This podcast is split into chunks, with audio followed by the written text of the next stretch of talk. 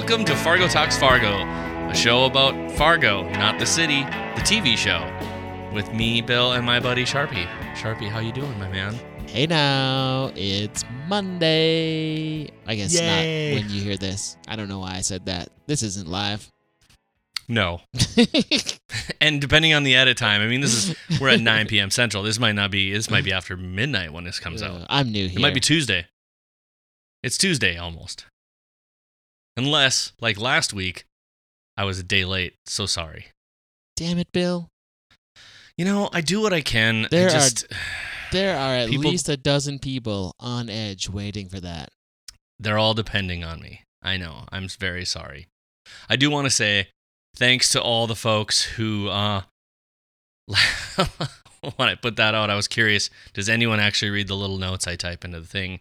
So there's there's a couple of you who immediately snappy people sent me a message. So there's three of you. I'll send a message to you that says, "Hook me up with your address. I'll send you a little uh, I'll send you a little some specialness from Fargo." Whoa, you're sending out specialness?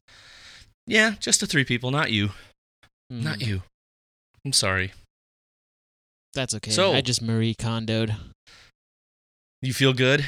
Feeling good. You got all the it. joy in your life you need? Yep, I don't need any more specialness in this abode. Okay, okay. Well, I got I just put some specialness in my tummy, so me and this old tub are ready to talk to you. Mm. When I say old tub, I'm just not talking about myself. Oh, I thought you were actually. I am an old tub. Uh, Uh, what are you talking about then? I don't know anymore. So we're here to talk about season 4, episode 8, The Nadir The Nader. or The Low Point. The opposite of Zenith and Apex. right. I think it's pronounced Nader, like Ralph Nader? Nader. Okay, I'll take it. That's how I. the Nadir. Okay. But Nadir I w- sounds fancier. It does, doesn't it? It sounds like Nader. something you would order with your falafel. You're right. I just I just typed it in and it's Nader. My bad. I apologize for saying it so wrong. Everybody write in and tell us how dumb. Do not are. write in. Um what an opening, huh? How did you feel about uh, all this? Well, I was immediately disgusted and had uh, nightmares of VM Varga from season three with that whole Yeah, close up of the mouth eating the steak. Ugh, Mhm. so friggin' gross. Come on, man. Why do they got to do that to us? I don't know. The brutality of it all. Ugh. I want to know the backstory on these pictures, and I didn't get enough time to research it and figure it out. But these like people dead, these mobster kind of photos, and then Yeah, when they're talking about the wedding, yes, like what the I did not have I time mean, but to yes, research that. the- I apologize. the meat the meat was the meat was just enough that I almost didn't notice the photos until my second time through, and I was like, oh God, what are you doing to me, Noah Hawley? Why? Why? I mean, that must have been a gangster uh, arranged marriage gone awry or something like that. I don't know. It was bad. Because I mean, clearly, guy f- this this face first on the table. The guy laid out in the thing, and then and then interspersed with Oraetta's feet. Like if you got a foot Yeah. fetish, this is like this is your totally your You're jam. like, yeah, man, I knew I liked this show. Son of a yeah. Meat and feet. That's is that what Nader means? Meat and feet? Yeah, Yeah. No, let's get real. I don't Um, want to. No, we're gonna have to. we Ah. got to do it. Homework, boy. Well, Okay, boy, Desi, that poor lady. Her like both of these people in her life are terrible, aren't they? Her dad and her future husband, assholes. but sh- does she know that? I don't know if she does, but I still feel for her. I mean, that's She fair. you can feel for her. Cle- nothing nothing in this has shown us that there's anything wrong with her. She's a lovely woman and she's somehow caught up in the lies of shitty powerful men. It's almost like, hmm, what else could that be like? she is the American woman. She's something like that. Sucks. Lame. Yeah, so that marriage uh, clearly arranged. We we briefly brushed by that relationship in what like first or second episode. Um, Yeah. So Josto's obviously working to get her dad elected mayor, Yeah. and in exchange for that, mm, maybe the mayor looks the other way or something like that. We don't know. I Well, I feel. mean, yeah, I mean, we're just supposed to kind of assume these types of deals and arrangements are going on. I'm kind of annoyed by this whole thing. I mean, hopefully it ties in and is valuable at some point, but it Yeah. just feels like one of those things that's, hey, not bringing joy to my life. It's just like a a storyline in the junk drawer that I have to deal with at some point. Yeah, I you know, I've done a few bits and pieces of reading here and there are times where I definitely, you know, if we were going to criticize the show, there's maybe some times tonight where we do it, but it doesn't mean we don't like the show and we don't No. like the messaging. I just think there are some storylines that either should have hit the cutting room floor or they were afraid to for some reason, but it's beyond me what that is. I think this storyline isn't super important and I don't know. Um, like okay, I'm skipping way ahead. Did we really need to see the mother and have that really like you boys coming in from the yard playing mom? Oh no, you're dead. that's way ahead. That's okay. We don't have to go in order. Nobody says we have to. It'd be weird if they did. But that's just another like oh we better put that in here so we have somebody you know it's like well did they have like a bunch of stuff? I would be curious. Did they shoot a bunch of scenes in, in the recuts and the editing based on the fact that they had to stop production because of covid? Hmm was there something we ended up having to miss there? Yeah, it did. is this seem- one more thing covid ruined? It did seem a little bit like we, uh, in that split second where she was out on the deck, we had to uh, immediately fall in love with her, which we kind of did. You know, uh, we talked about it in the hot dish, and you know, have some feels, and she and be like, oh, she's a cute Yeah. little Italian mommy, probably making some uh, beautiful food inside, and we love her. And even though you know this is a gangster household, they're doing a lot of shady no big deal stuff. She knows about feeding it. all the Come on. all the murderers need food Yep. and love sh- from and their she knows parents. they're murderers. yeah well papa's gone so It's all up to mama now. And then, yeah, I guess we know what happens. Oh, sorry i don't know where that was going If you're just tuning into this podcast, you you should uh, know that there's going to be some spoilers. yeah I spoilers mean, rambling We're eight. We're eight episodes in. Sixteen actually. Yeah. No, great, great opening piece pick by Maggie. Uh, it was a four pieces for piano from a ballet uh, for El Amor Brujo, which uh, translates to um, "Love the Magician" or "Spellbound Love." Mmm. You don't say. Because, well, I think it's very fitting as we seem to find out that Josto is quite enamored with her, even Back though at- it makes him yeah, we're back at the beginning. Not not Yeah, Josto's sorry. mother. not that mom. Back. That's a whole. That's a that's a whole Freudian thing we're not going to get into. but it, No, I'm talking about the. T- I'm talking about the two turtle doves. Yeah, the two turtle doves on the chicken powder, uh, having some crazy chicken love. Just just a little help being asphyxiated. No big deal. Nothing to see here. yeah, bless this mess embroidered on that pillow. Obviously, a nod to Dax Shepard's unfortunately canceled show. Bless this mess. Actually, it's not unfortunate. That show was terrible. Love Dax Shepard, but that show sucked. Come on. You know, Dax Dax Shepard, huge Fargo fan. Even sent him a Uh-oh. note. Tried to get him to come on our podcast. Oh crap! I should. Big shocker. Big shocker. No reply yet. But we're expecting him to reply any second now. Yeah. I think I think the real important things that we find out here outside of their twisted relationship is is basically it sounds like she's a product of her upbringing and her mom had Munchausen syndrome, it sounds like. So it wasn't just Eminem who had issues with this, it's also Josto. Don't you think that was a sign of Munchausen syndrome? Um, was it? Are you are you like referring to just how she kept her and had her special juice or whatever? Yeah, but she's had to see a lot of doctors. She had to do a lot of things, and my mom was always there to care for me. There's there's a lot of this there Yeah. in in that psychological um, disorder is that they want them to be sick so that they can take care of them.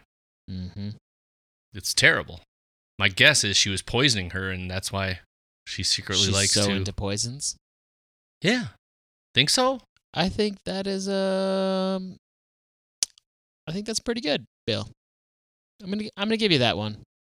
And just maybe, we're also hinting at uh, Josto. You know, got got unfortunately maybe molested by uh, Oni Mulligan. That's just my guess because she cut him off. She he said something about he's done he does things to kids that you know he did things to me, and then she shushed him. She So not good. she definitely shushed his uh little so- sob story of abuse there, which Well, they but they both they both kind of did it. Like when she told that, he's like, "Well, yeah, but my childhood is clearly worse." And then he Mhm. starts to tell why, and then she's like, "Ah, shush." And they they're one upping their Yeah. stories of abuse.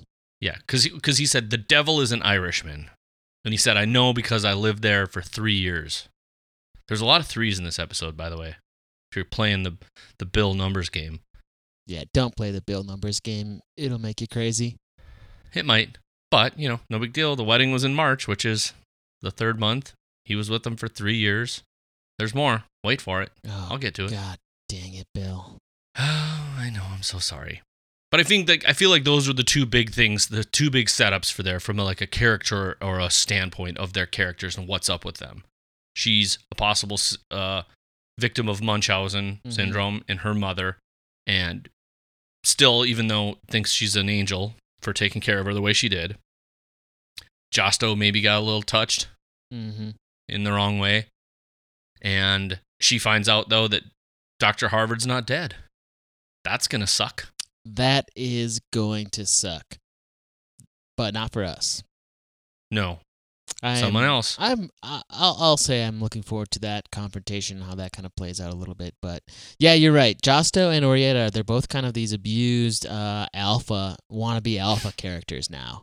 They want control, uh, and you can see how they fumble about it when they do have it, or how things go when they do have it. Like things go awry. Things do not go Yeah. as planned because they're not in control and they can't be in control because who's in control? You can only control yourself.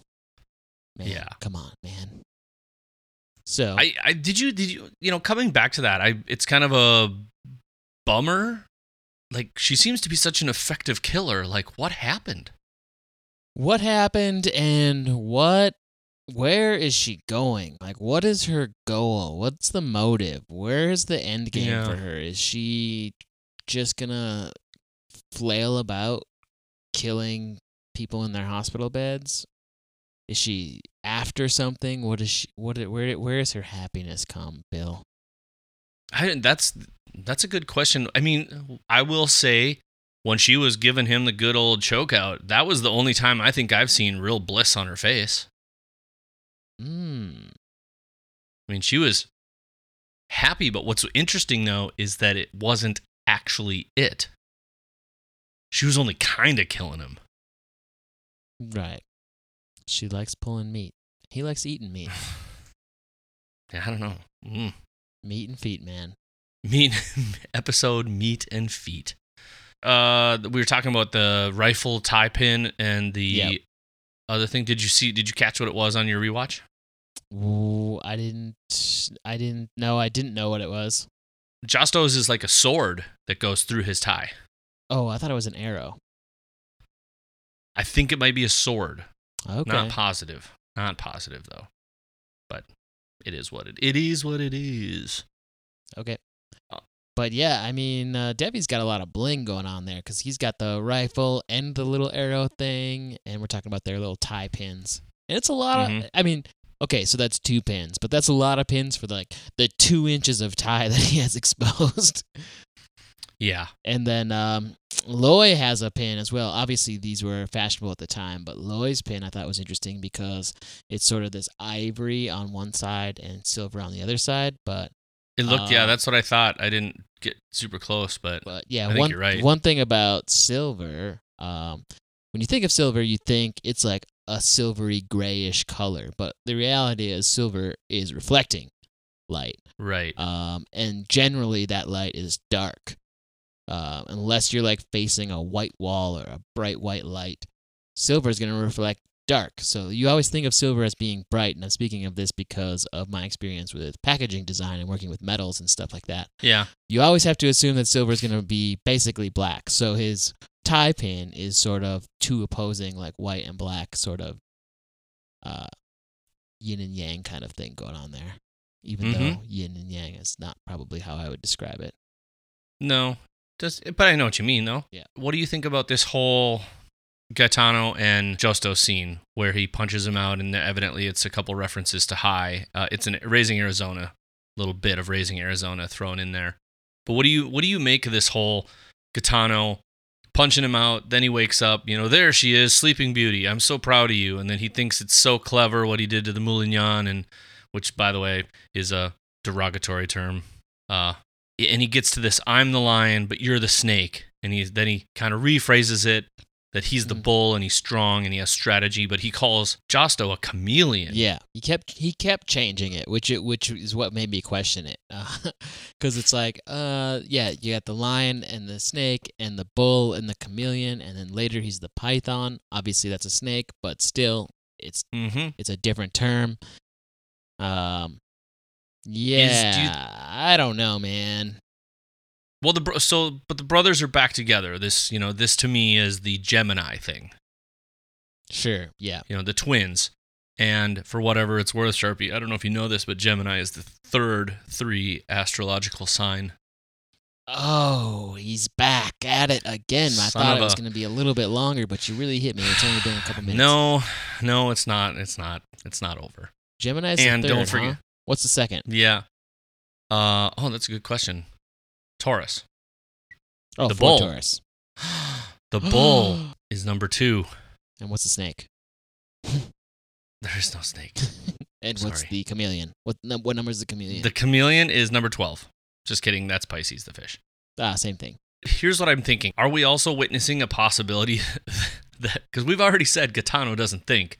So why are we looking at this thinking, oh my God, he's right, instead of saying, oh my God, he's an idiot that he doesn't know that Josto just was winging it with this plan and it's just. And the, the idiot the, the idiotic nature of it is somehow what's making Gaetano admire him. Yeah. Like and that's the double cross. And that is where you have that is like true Coen brothers universe. yeah, following Type you know, stupid follows stupid kind of. Yep. Yeah, precisely. Yeah, I did have to write down that whole oath because I thought that was interesting. The blood oath that they basically, you know, he's it's it's in the silence of the night and under the light of the stars and the splendor of the moon. I vow to safeguard my wise brother and do your will. And then eventually, uh, Josto says, "I accept the oath of poison, knowing that from now on no men will judge you, but that you will judge yourself, and that if you ever betray me or this family." These bullets are for you. And then Gaetano says, I swear. And then Ebal is super unimpressed. Yeah. Ebal's over there like like dad sitting in the corner sipping his whiskey like these kids are so dumb. Well, he's pissed, man. He's like, "Where's Doctor?" He, you know, they they had they had a relationship. They were smart. They were interesting. They were wise. They've seen some shit. Now they're stuck with the Super Mario Brothers, and you know, big guy, little guy, the Gemini twins, Yeah. which is redundant, isn't it? Uh unless you are talking about Somebody uh, Gemini last name is Gemini? American Gladiators. Yes, and that was Ooh. his last name. His name was Antoine Gemini, and he had a brother named Jeremy. Jeremy. Did you just make up the Jeremy part? and Antoine Gemini, the Gemini twins of American Gladiators. They're kind of like the Mary Kate and Ashley Olsen of Gladiators because they swapped the out every once in a while and you always thought there was just one Gemini, but that was the joke is that there were two identical twin brothers that Mhm. took turns shooting tennis balls at American Gladiators. Or were they were they the gladiators? Wait, it's your bull. It's got to be. it's gotta be. It's gotta be. You can get a good look at it. Wait, no. Oh. Well, here's the here's the thing. So if we, it, you know, so that all happens, and then uh, eventually, you know, Loy gets to say his thing. And he's like, "What do we do?" And he gets to say Fargo. Boom, commercial break.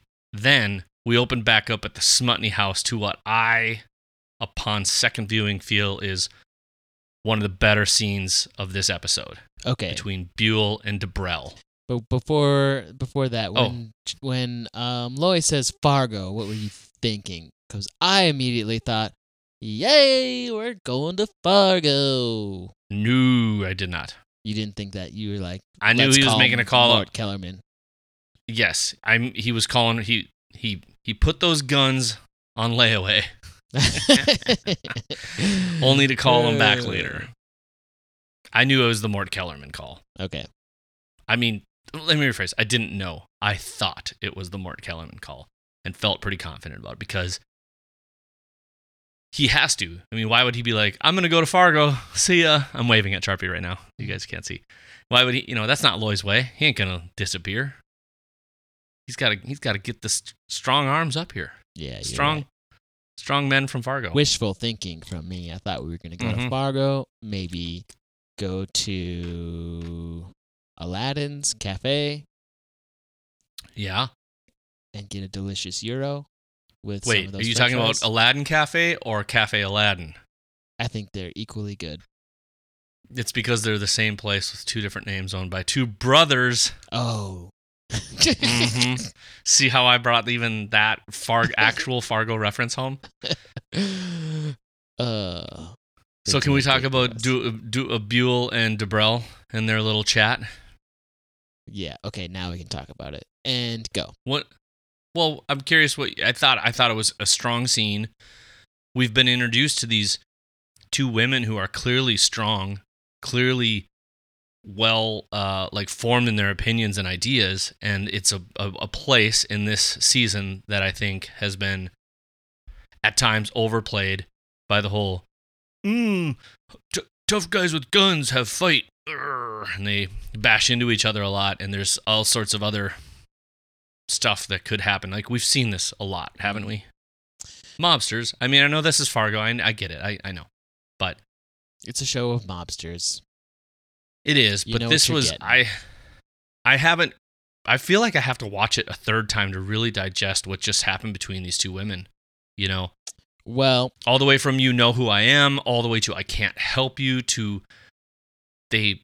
There's just a certain amount that's spoken and a, a spoken and a certain amount that's not, and that they're both locked into these in like terrible situations, but they can't always reach across and help each other for for all sorts of strange reasons. yeah. I mean, if you're talking about the Nader, uh, you're talking about a, a lowest point, basically, right? Like Yes. straight down, bottom, rock bottom. And I feel like both of these women feel like they're Are at feeling it. their Nader. Um, Dibrell is feeling a little bit hopeless. Um, they just lost their business. Uh, her daughter, who is super smart and talented, is all caught up in this, and she's worried that perhaps she's ruined her life.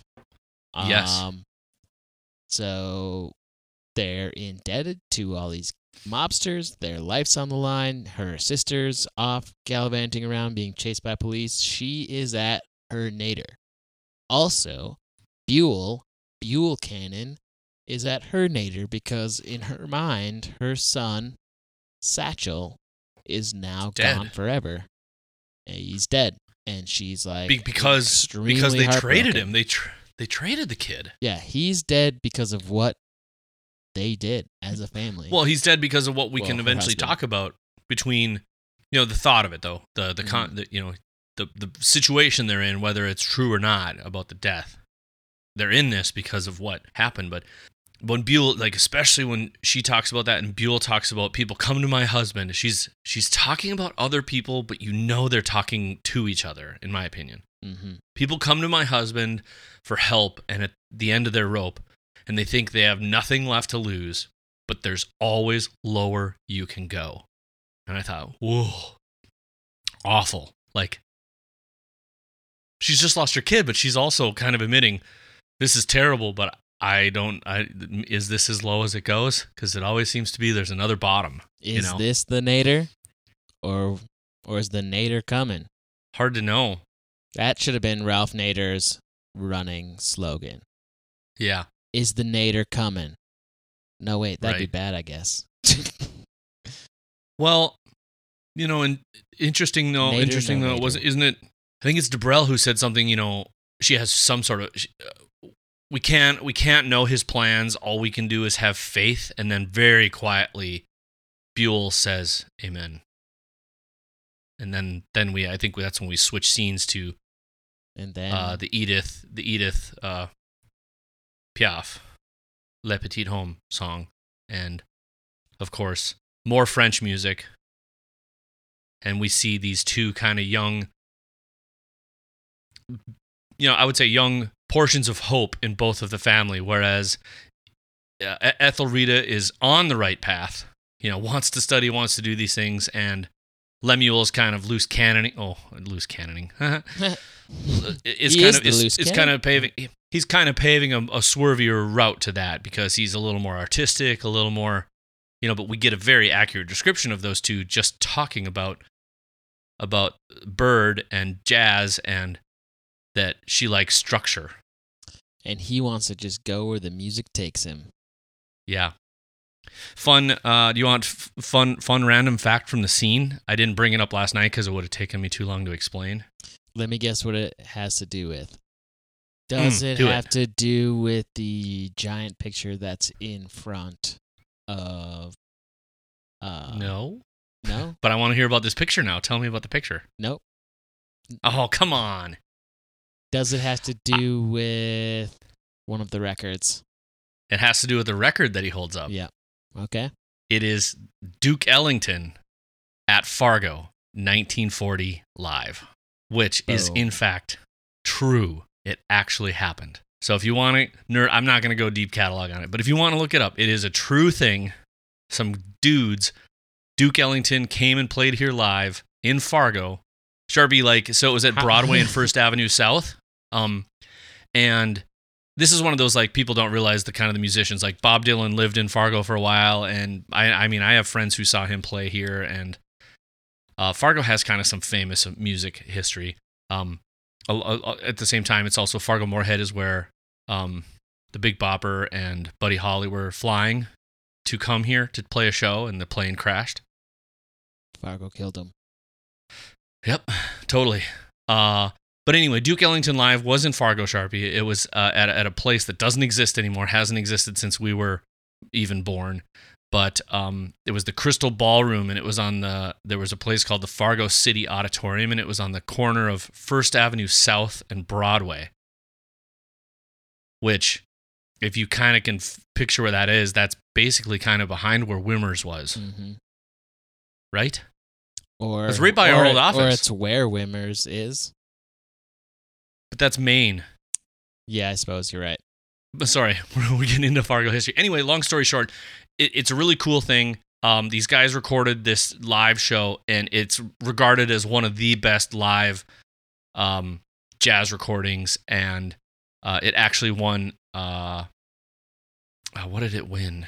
It, I, I think it won a Grammy or something like that. Cause, but the the crazy part about why can't it be in this scene is because it wasn't actually that record was not released until 1978 because until 1978 that live record that was recorded straight to like platters was never given anyone. That was one of the things they said they wouldn't do was release it. And uh, so all the way into the 60s no one had ever listened to it any other way than playing them back on this these original platters that that they cut it on live and they had to So that thing survived for like 30 years before it was le- released. Yes. And the guy who did it, the guy who did it, these kids were called they were they were it was like 1939 and they got together and reached out. You should just you should look it up. It's a really cool story. But it was just a fun fact that in this little scene, we spent too much time on it. No, He it, holds up the record though, but it says Duke Ellington at Fargo 1940 live. Go check it out. It's a great record. I've actually listened to it. wow, So, yeah, yeah. Pretty fun. that's really fun. the whole that whole the, the the ballroom's leveled and all that stuff but still it's it's pretty it's pretty cool My grandma used to talk about the Crystal Ballroom. yeah She used to talk about all these like crazy times they used to have, like at the Crystal Ballroom, and then there was another like uh, roller skating rink. Um, downtown for indoor roller skating. There was they also would talk about how they used to take the train back and forth from Fargo to Detroit Lakes and just like get smashed. Oh yeah. Yeah. that sounds awesome. There's there's this really crazy now people are like we didn't tune in for this history there's this really Yeah. cool house on detroit lakes and the train used to pull up right there and that's where like teddy roosevelt and a bunch of people used to get off uh, and go fishing on the lake and ice fishing in the winter so a lot of cool history out here not just all boring and murder but anyway we see lemuel and Ethelrida, rita talk and they clearly have a little bit of a spark or interest in chatting with each other even though they're very opposite she likes structure he likes to go by the feeling, but as we said last night, Dibrell is very seriously reminding him that he's your captor, not your friend. hmm And some people But- are like, "Well, that's not. They're not holding him prisoner." It's like it doesn't have to be that literal. they they've moved. They've turned their home into a cigarette and booze warehouse Sounds great. against their will. Against their will. I mean, I think Jesus, if that was the '50s for me, I'd be light them up, Johnny. Mm. Give me some of those American brand cigs. Yeah. ABCs. Mm-hmm. Yeah, well, they're both young uh, adolescent teens, and they they definitely had uh, some mini crushes going on there. Yeah. Opposites attract, Bill. we're if we're going back in order here, Oraetta has her um, hurried situation at the hospital. Turns out it wasn't just the uh, Gaztecs in the cookies. Little uh, little strychnine. Whoops, Yeah. I mean, that'll mess a guy up. she. Do you think? Do you think her relationship with Josto is throwing off her poison game a little bit? You think she's getting soft? I- Yeah, I think she's getting sloppy. she's getting all that tied up fun, and now she can't perform uh, elsewhere. I don't know. I don't know either, man. Uh, I don't know. I think it's I think it's just a it's it's been a re- it's a really fun setup. I think to see her um so off her game. She's unsteady, and she's mostly whether she's right or wrong in it. She's always been very sure-footed about what she's doing, Oh, she's sure-footed. and that she's right. Well, especially when she's sticking her toes in Josto's mouth. But um, you know, I mean, she just but she's she really gets flustered, and that's when we get to see her with her her quick steps home. I have to say I don't I don't agree with you that there was any camera trickery. I think that's just her. I think you're right. I kept watching it and I was like, nope, that's pretty good. I okay, so I thought for a minute I thought, "Oh my god, is she walking like the witch in The Wizard of Oz?" So I pulled up a bunch of clips of The Wizard of Oz and watched them and I was like, "Nope, not really." And I did right before we started recording. And so I don't screw it up. I we did get a comment about that uh, as well, so definitely thanks for that shout out, Mark. I was thinking very similarly some of the some of the same stuff, but you know, here if we're gonna do into the grab bag, uh, Mark uh, tweeted us. You know, he's not to mention because he he thought her mimicking the walk of the Wicked Witch was happening as well, Mm. and uh, but he said something not to mention the bright red hair creates a negative. Uh, a green negative color value on her face, which, as you and I both know, as video editors and color correction too, that Mhm. that does happen. Um, and when she is, uh, and she goes, and she's Josto's drug dealer, calls to mind when the Wicked Witch of the West lulls, uh, lulls them to sleep with the blooming poppies as they approach the Emerald City. So, astute, very Hmm. astute, very astute. Thank you for that. I picture Oraetta's walk is because underneath that dress, it's really like six different. It's like six feet, six small feet, just pitter You think so? along. Hmm. Yep. Everybody knows that witches tend to have six feet. More feet than you think. Yeah, it's still two legs, but three feet on each leg. And Yeah. they can't take very big steps despite the legs. I know that it doesn't sound like the science adds up, but that's how it works. And that's what people with six feet walk like. you know th- thinking about all this like who's the witch who's the this and you know we've had some people write in that like maybe people can be more than one thing you know not only one slightly differing thing you could be the lion or you can be the tin man in a situation you know, because we all have personality traits and faults and things. But uh, Marissa wrote in too. She said, "Wow, there's this duality between the Wizard of Oz characters. You know, we're we're getting this double story already. You know, when she's like, "You were there, and you and you," so credit to her for this. You know, and it was actually played by the same characters in the movie too. So I think something is going to come out that we're seeing these this you know this is this duality we've kind of been talking about. Mm. You know, you have two shadows, you have two. Sorry to talk about twos and numbers again, but I mean it, it really is. But, you know, It's I mean important. it's like it's like it is. I mean it's like people do this on a really minor scale. You're not the same at work. You know what I mean? Like you know, when people always joke about what's your work phone, your work voice phone Yeah. call like. Like normally you'd be like, "Eh, I'm talking like this." People calling you like, "Hello, this is Bill. How can I help you?" you, you know, you move you move the register up because you want to sound like you're Uh, I'm I can help. You want to feel happy about that. But You know what's funny Yeah. is I think that uh, now that we've all been isolated for seven, eight months now, is that was definitely a thing in the very beginning. It was hilarious when people were talking about it. Uh, how all these partners are seeing their loved ones work work voices and, and stuff like that. Uh, but now Yeah, it's kind of yeah. funny because now it's we're all over it. So and, and we're not over the fact that we we're seeing this other voice. We're over the voice itself. It's like I feel like our you work. think so? I feel that way. Maybe it's just me. My work voice is like uh, now that we're just on uh, these video calls all day long. I've they've become the same person. My work. They've seen your cat walk through the room. Yeah, it takes away all your totally authority. like comfortable now. I've slipped into Oh. the comfort zone. I had a really good friend from college who worked for with me for a while, and we were in one of the first like meetings we were in that involved like clients. And when we left, he goes, "That was weird, man." I'm like, "What?" And he goes, "I just always know you to be so weird and whatever." He's like, "Man, you were like focused on some shit." like, and I was just like, "And if you want to be successful at this, you need to get your shit together, and you need to." And he was just like, "I didn't, I didn't know you didn't do that in college." And I was like, "No, of course I didn't." That's no one's paying me for that. Eh. I think the second best scene, no sequitur there. No, I think the second best scene though, I felt more tension, you know, and and good and a good just like woof between the two, between Loy and Deafy. Yeah. That got pretty intense for me. I don't think it's been like the best scene of the season. I just mean he's just man. There's a lot of dirt in that and pontificating, and then on top of that, like a certain amount of um racism though. Telling him certain things. The fact that he calls him boy made me just go, "Oh God, Deafy, you fucker!" You know. Mhm. That exchange to me felt very much like the all too prevalent these days social media exchange between two opposing viewpoints. Um, and here's why.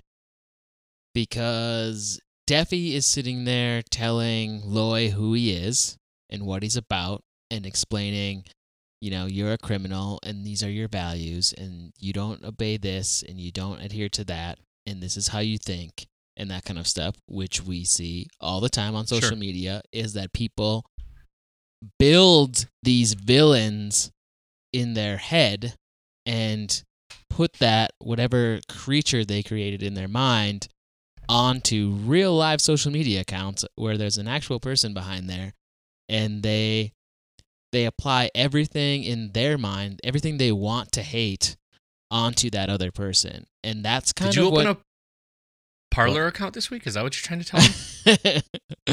I just found out what that was this week. How long has that Oh, been don't. around? oh, too long. Uh, I'm sorry. I was. I shouldn't make Um, light of that. No, you're making a very good point. I. So Deafy's doing that. He's telling Loy that he's a criminal and these are the rules that criminals um, go by. And then Loy says something that really stood out to me. And he says, You know, it's the way you're unfriendly. It's like you're doing me a favor. Um, and that to me is a little bit, ties into a little bit of the concept of sea lioning. Have you heard of that? Which is like No. a social media tactic that was basically well, it didn't start as a social media tactic, but an argument, like a debate tactic, kind of like uh, exploited by Karl Rove, Newt Gingrich, and those types, where you act like you're you you you act like you're on the high ground um, and like you're this like you're just trying to help, but really you're kind of demeaning the entire time in the way you're doing it. So the the it's the way you're unfriendly, like you're doing me a Sure. favor. So Right look- now, though, Sharpie, there are people dying listening to this because there's one thing maybe you didn't catch. That was like a Mike Milligan quote between him and Lou Solverson. Oh, So we've already totally had a don't remember that. So we already have a conversation between another cop and another black man, and it's Lou, and Mike Milligan uh, says, "I like him. I like you. Met another fella from Minnesota yesterday. Big guy, sheriff, I think. I liked him too." And Lou says, "We're very friendly people." And Mike Milligan responds, "No, that's not it. Pretty unfriendly, actually. But it's the way you're unfriendly. You're so polite about it." And he then he says, "Like you're doing me a favor." oh, good one. Nope, I didn't catch that. You're so good at this. Uh, I didn't catch that. I saw that somebody posted it. So, oh, but still, it, it was one of those. You have a hunch about it because I actually wrote it down. You know, I probably would have got there at some point, but it's it's all our friendly friends and people who send things in that help me. But I still think there's something to be said in general. I think we've talked about it on the show before. The whole passive aggressive Midwestern thing. It's very prevalent up here, where people sometimes think, "Oh, that person was real nice." I've been with out of staters, and they go, "That guy was pretty nice." I was like, "That guy was a fucking dick." Like, "What?" I was like, "Yeah, that's what being an asshole looks like up here sometimes." Mm. And they just don't get they don't get it. But you just that's have to, to cut me through the bullshit.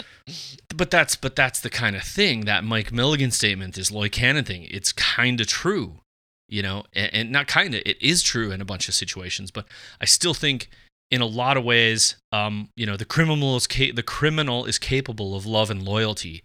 I think this is still talking about how we can any person, you know, and Duffy's a jerk. He's a he's a racist Mormon, right? Uh, Well, he's just a racist. It doesn't matter if he's Mormon. Mhm. I mean, it, racist. you know, being a dick is an being a dick is an equal opportunity employer, unfortunately. Uh, but I mean, it's the whole you can wear two masks, and he and Loy are having this conversation about it. You know, he's talking about criminals, and then Loy tries to say, "Yeah, but I I'm like a big guy at my church," and then eventually, though, he says, "You know."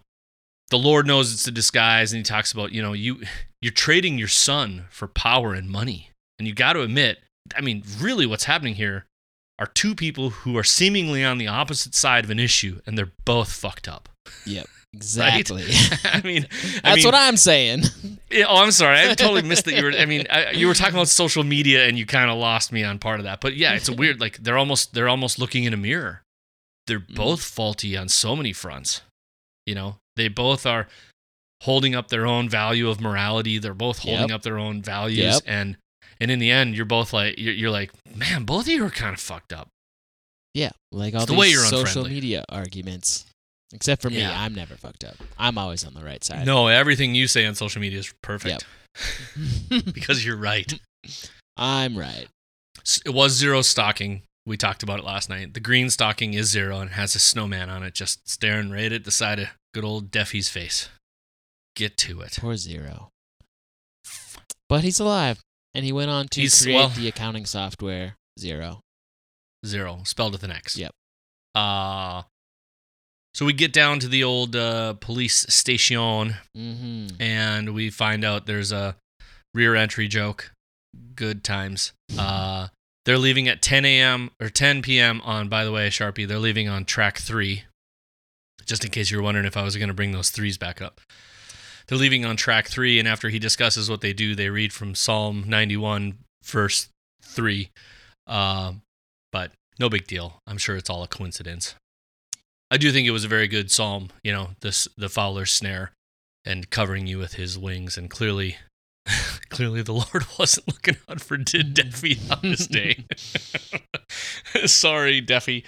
But if he didn't die, how could he go on to be on that episode of The Mandalorian? That's right. You know, check out The Mandalorian, folks, on Apple TV Plus. you can hear our show about that, which doesn't exist and won't. Man, can you imagine you and I getting into arguments about Star Wars with nerds? oh God. Maybe we And should. I say nerd with I say nerd with a loving tone, for real. Maybe we should just do a podcast on Timothy Olyphant appearances as lawmen. as lawmen because that's all there is. The show will be called Dead Justified. Sounds good.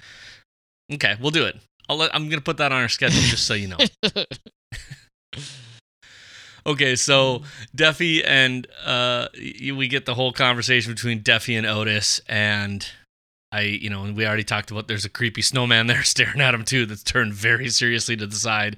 He's just staring at you know like that. You want to start a fight with someone, you just walk up to their side and just get your face in the side of their face. You're just staring at them. If that snowman could blow cigarette smoke in Duffy's face, it would have. Yeah, Like it it was a is a, Western. creepy snowman. It looks like the cover of uh what was that horror movie? Jack Frost? Frost or something like that? I don't know. I shouldn't have brought it Yeah, up. the one with Mike. Oh yeah, yeah, yeah, yeah. That was Michael Keaton, yeah.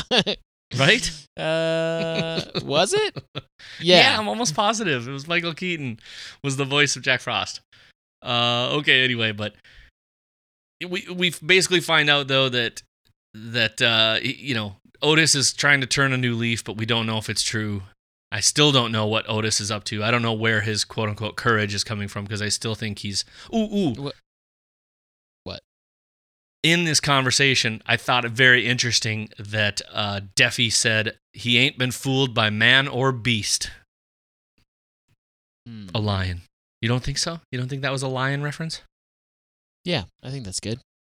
Yeah. yeah. You I mean, question whether or not in the hot dish, uh, you question what who really was he talking to on the phone in the police station? Odis.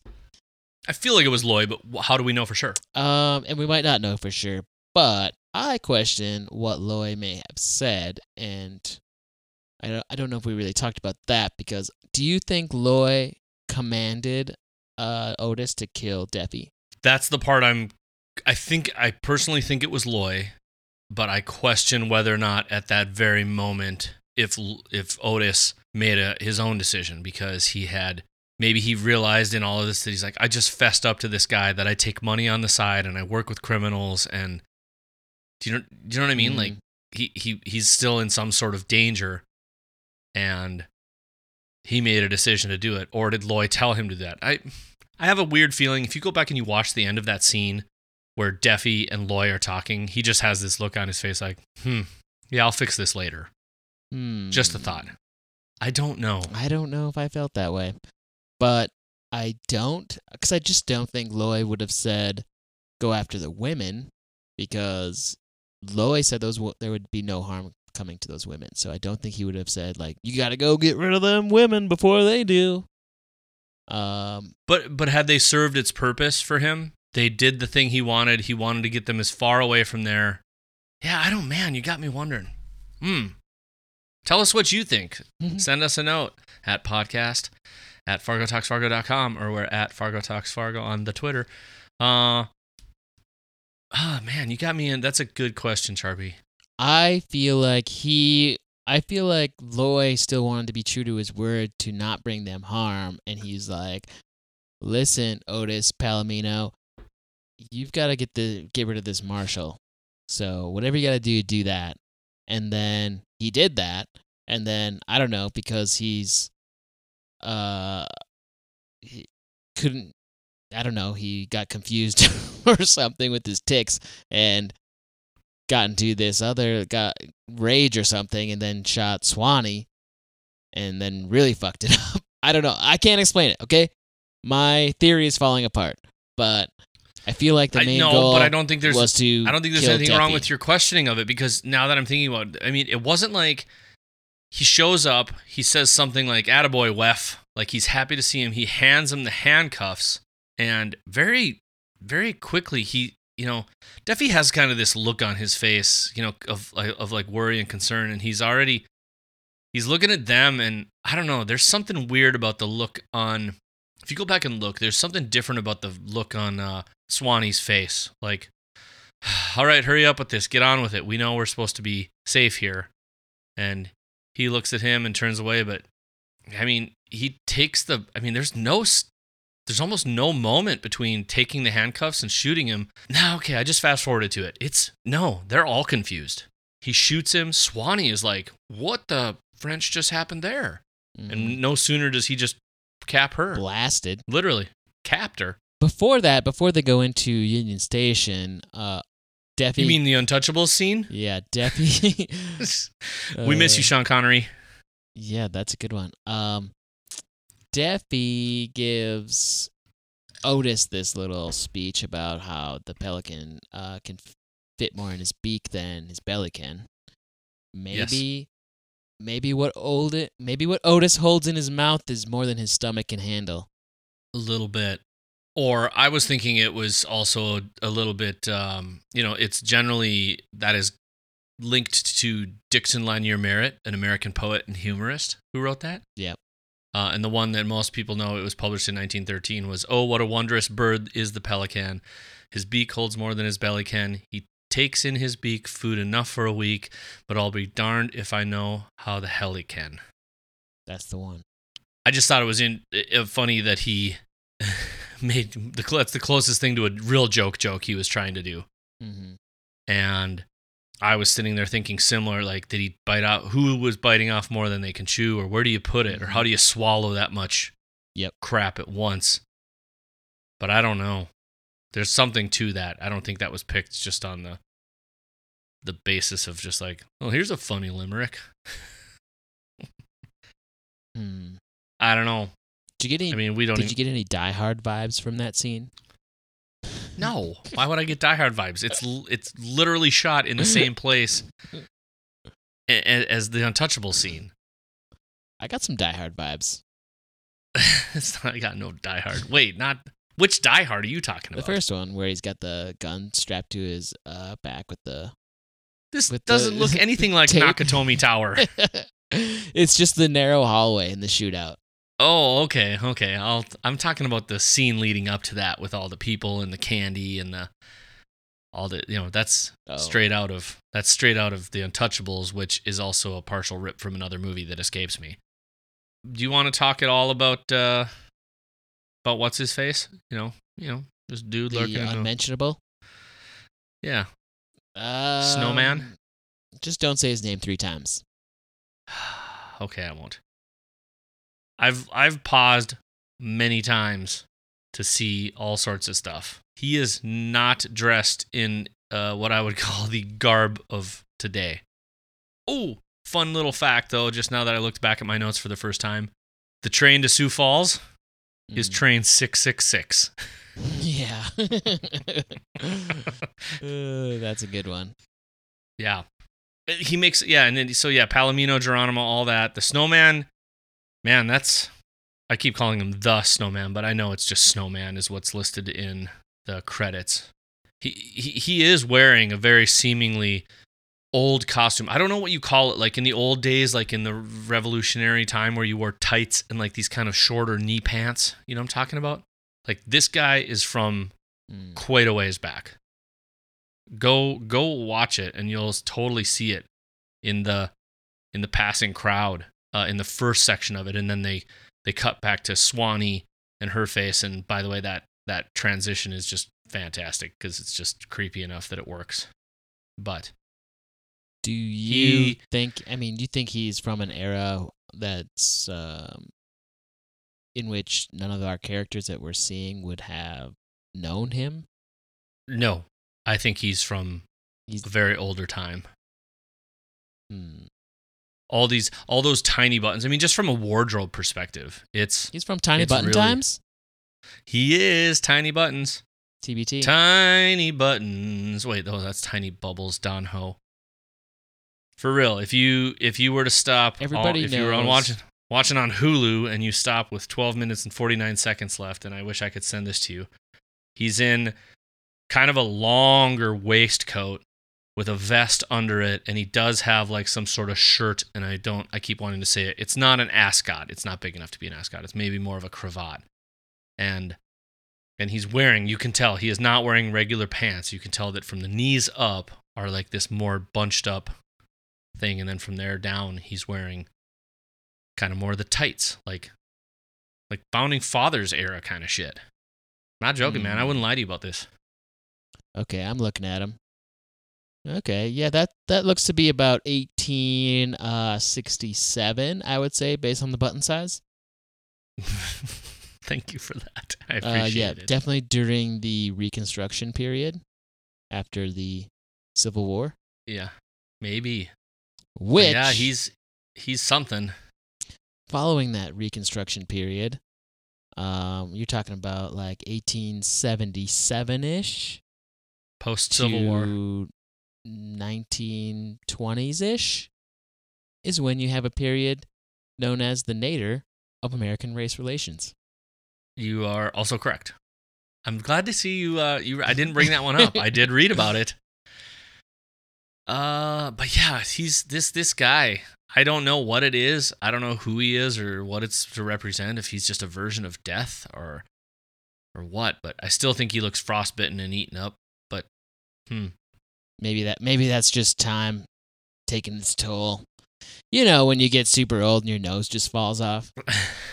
hey, in a, in a in a scene of like greatness though, that that's that I seriously one of the most joyful moments of me was when Zelmare just like Zelmare just looks at Deafy and just goes, "It's me." It was like it felt like a total like a goofy David Lee Roth moment for me.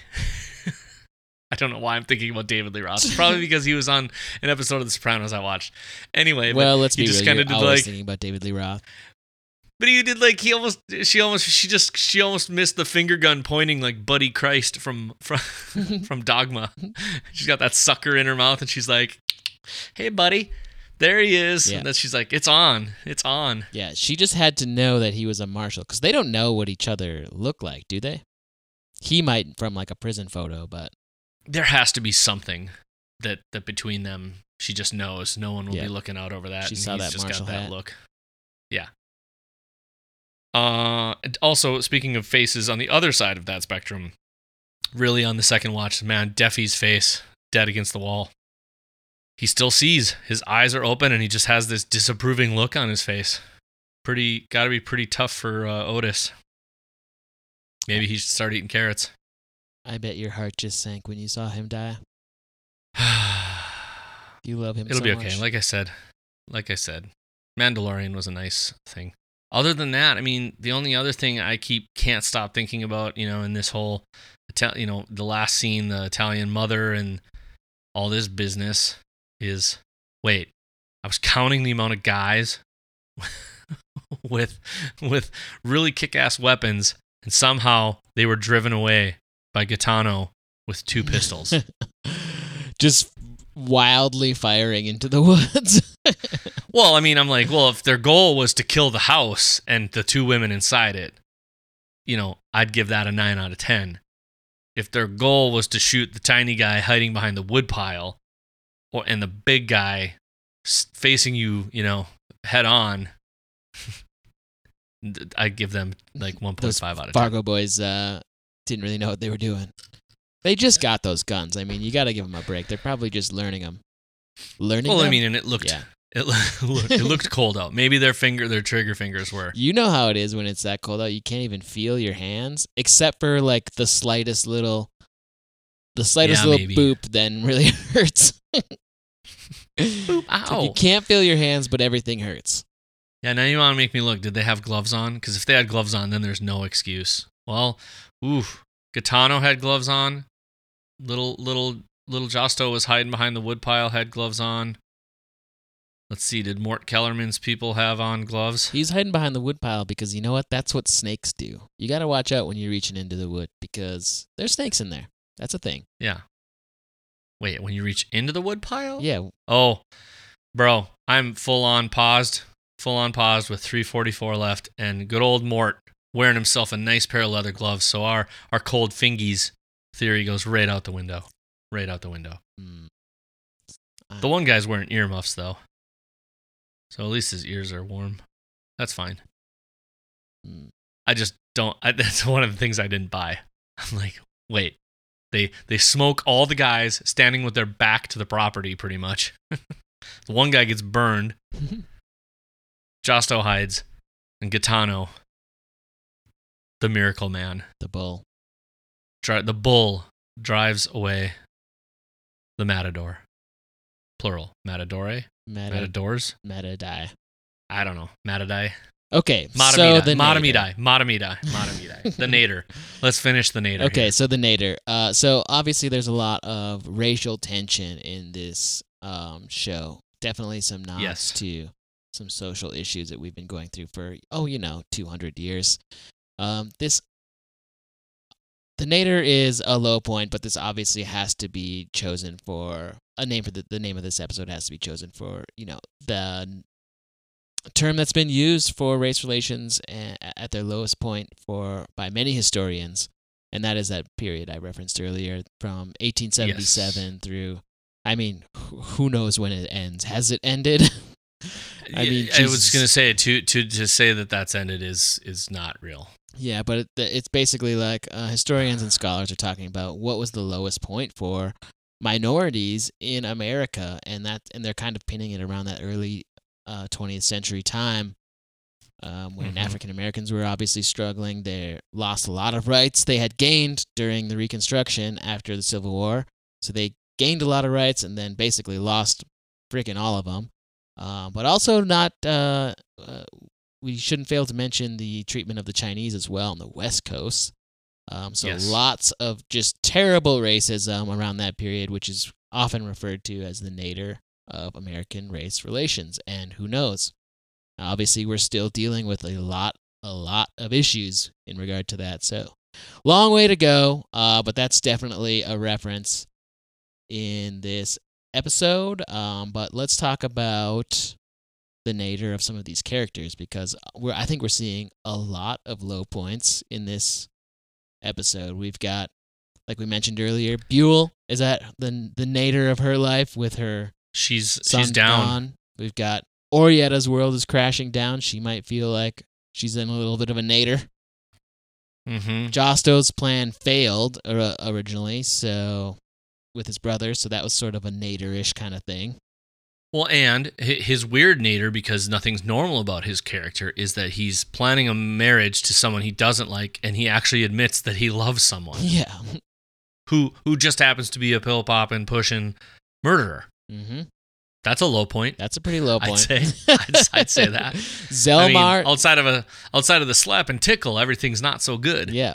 Zelmare's uh, lover that she's just infatuated with, Swanee, is killed by Odis. So she's she she survives. Remember, she runs off, just steamrolls that guy. She's gonna be in an extreme low point of her life because she's just head over heels for Swanee. So But but also very vengeful. also vengeful. you're gonna have to watch out for her. hmm Um, the marshal, Dick Deafy, he's dead. That's definitely a low point. That's well, he's about to get he's about to get six feet lower. Yep. And Josto and Gaetano, I mean, their mother is killed. Super low point, and you know, half of their henchmen. Yeah, Yeah. I mean they've basically in the course of the show they've lost their mother and their father. Yeah. and and and Odis is at his lowest point as well because we know from him speaking with Deafy that he was he was taking a little scratch here a little there he wasn't we never have got a hint at him dragging people out to the woods and killing them or disappearing anyone so now Deafy is probably at the lowest point in his life with the exception of losing his his fiance hmm he's now taken himself to a completely new criminal level. He's at the apex of his criminal history and at the the you know the nadir of his his morality. Yep, that's a good way of putting it, Bill. And the snowman is just he's everything now. he's he's exactly who he needs to be. Somebody get that He's man his the dream. Yeah. So there yeah, you have it. It's solid, man. I love it. Can I do one random tidbit for the end of the show that's been kind of not driving me crazy, but just I find the set dressings interesting. Okay. I spent, I shit you not, probably an hour comparing the trying to find the artwork over the left side or what would be the left side of the I'll just when I say left I mean left as you're looking at the screen. There's a white horse and like a brown horse in a tree in the art at Loy's house. Mhm. Trying to find what it is cuz I think it's interesting. And on the right side for a bit last night I thought, "Oh, that's the that's the arch in Washington Square, New York because he's from New York." But the more I looked at it, it's wrong. And I looked and looked and I over I, I took a picture and I overlaid it it is. I'm almost positive it's the Arc de Triomphe in Paris, France, Mm. hanging on his wall. So a little bit more of that Paris on the plains, Mhm. Paris connection, and and all that jazz. But just wanted to pull that out just because I wasted way too much time Mm. trying to figure it out. But these Oh, are these another are drivers random- and these. Another random homes. thing from a, a episode past that somebody wrote in and told us. Sorry, I don't have uh, your credit, It's okay. but you'll know. Somebody had mentioned that when we were talking, making the Wizard of Oz connection. Somebody had mentioned that um, Zelmare is standing like in, in a puddle of water at the Cannon Boxing Complex. Pee Wee's. Is that correct?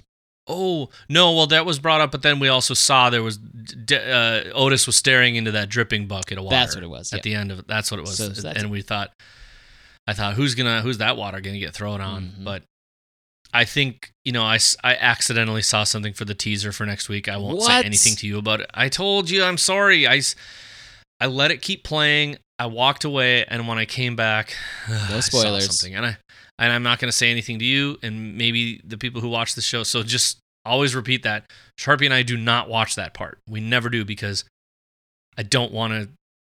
It in, I feel like it influences what we're thinking about of about course this it does. episode. It, it will And definitely so- influence this show. It will corrupt So the I- thoughts. So we can't do it. I I saw I saw. Let me rephrase. I saw a small piece of something at the very end of the thing. Yeah, I'm just saying. Okay, it's all right. Uh oh. oh, You know what?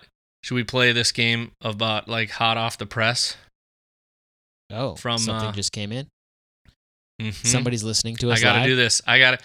You know what? I'm gonna just say this because I, I for my, for one, thank you, Regina. We just this literally came in as we're recording, As we're trying to And I- finish this damn show. as we're trying to finish this show. But I just she said it's probably nothing, but check out this old poem.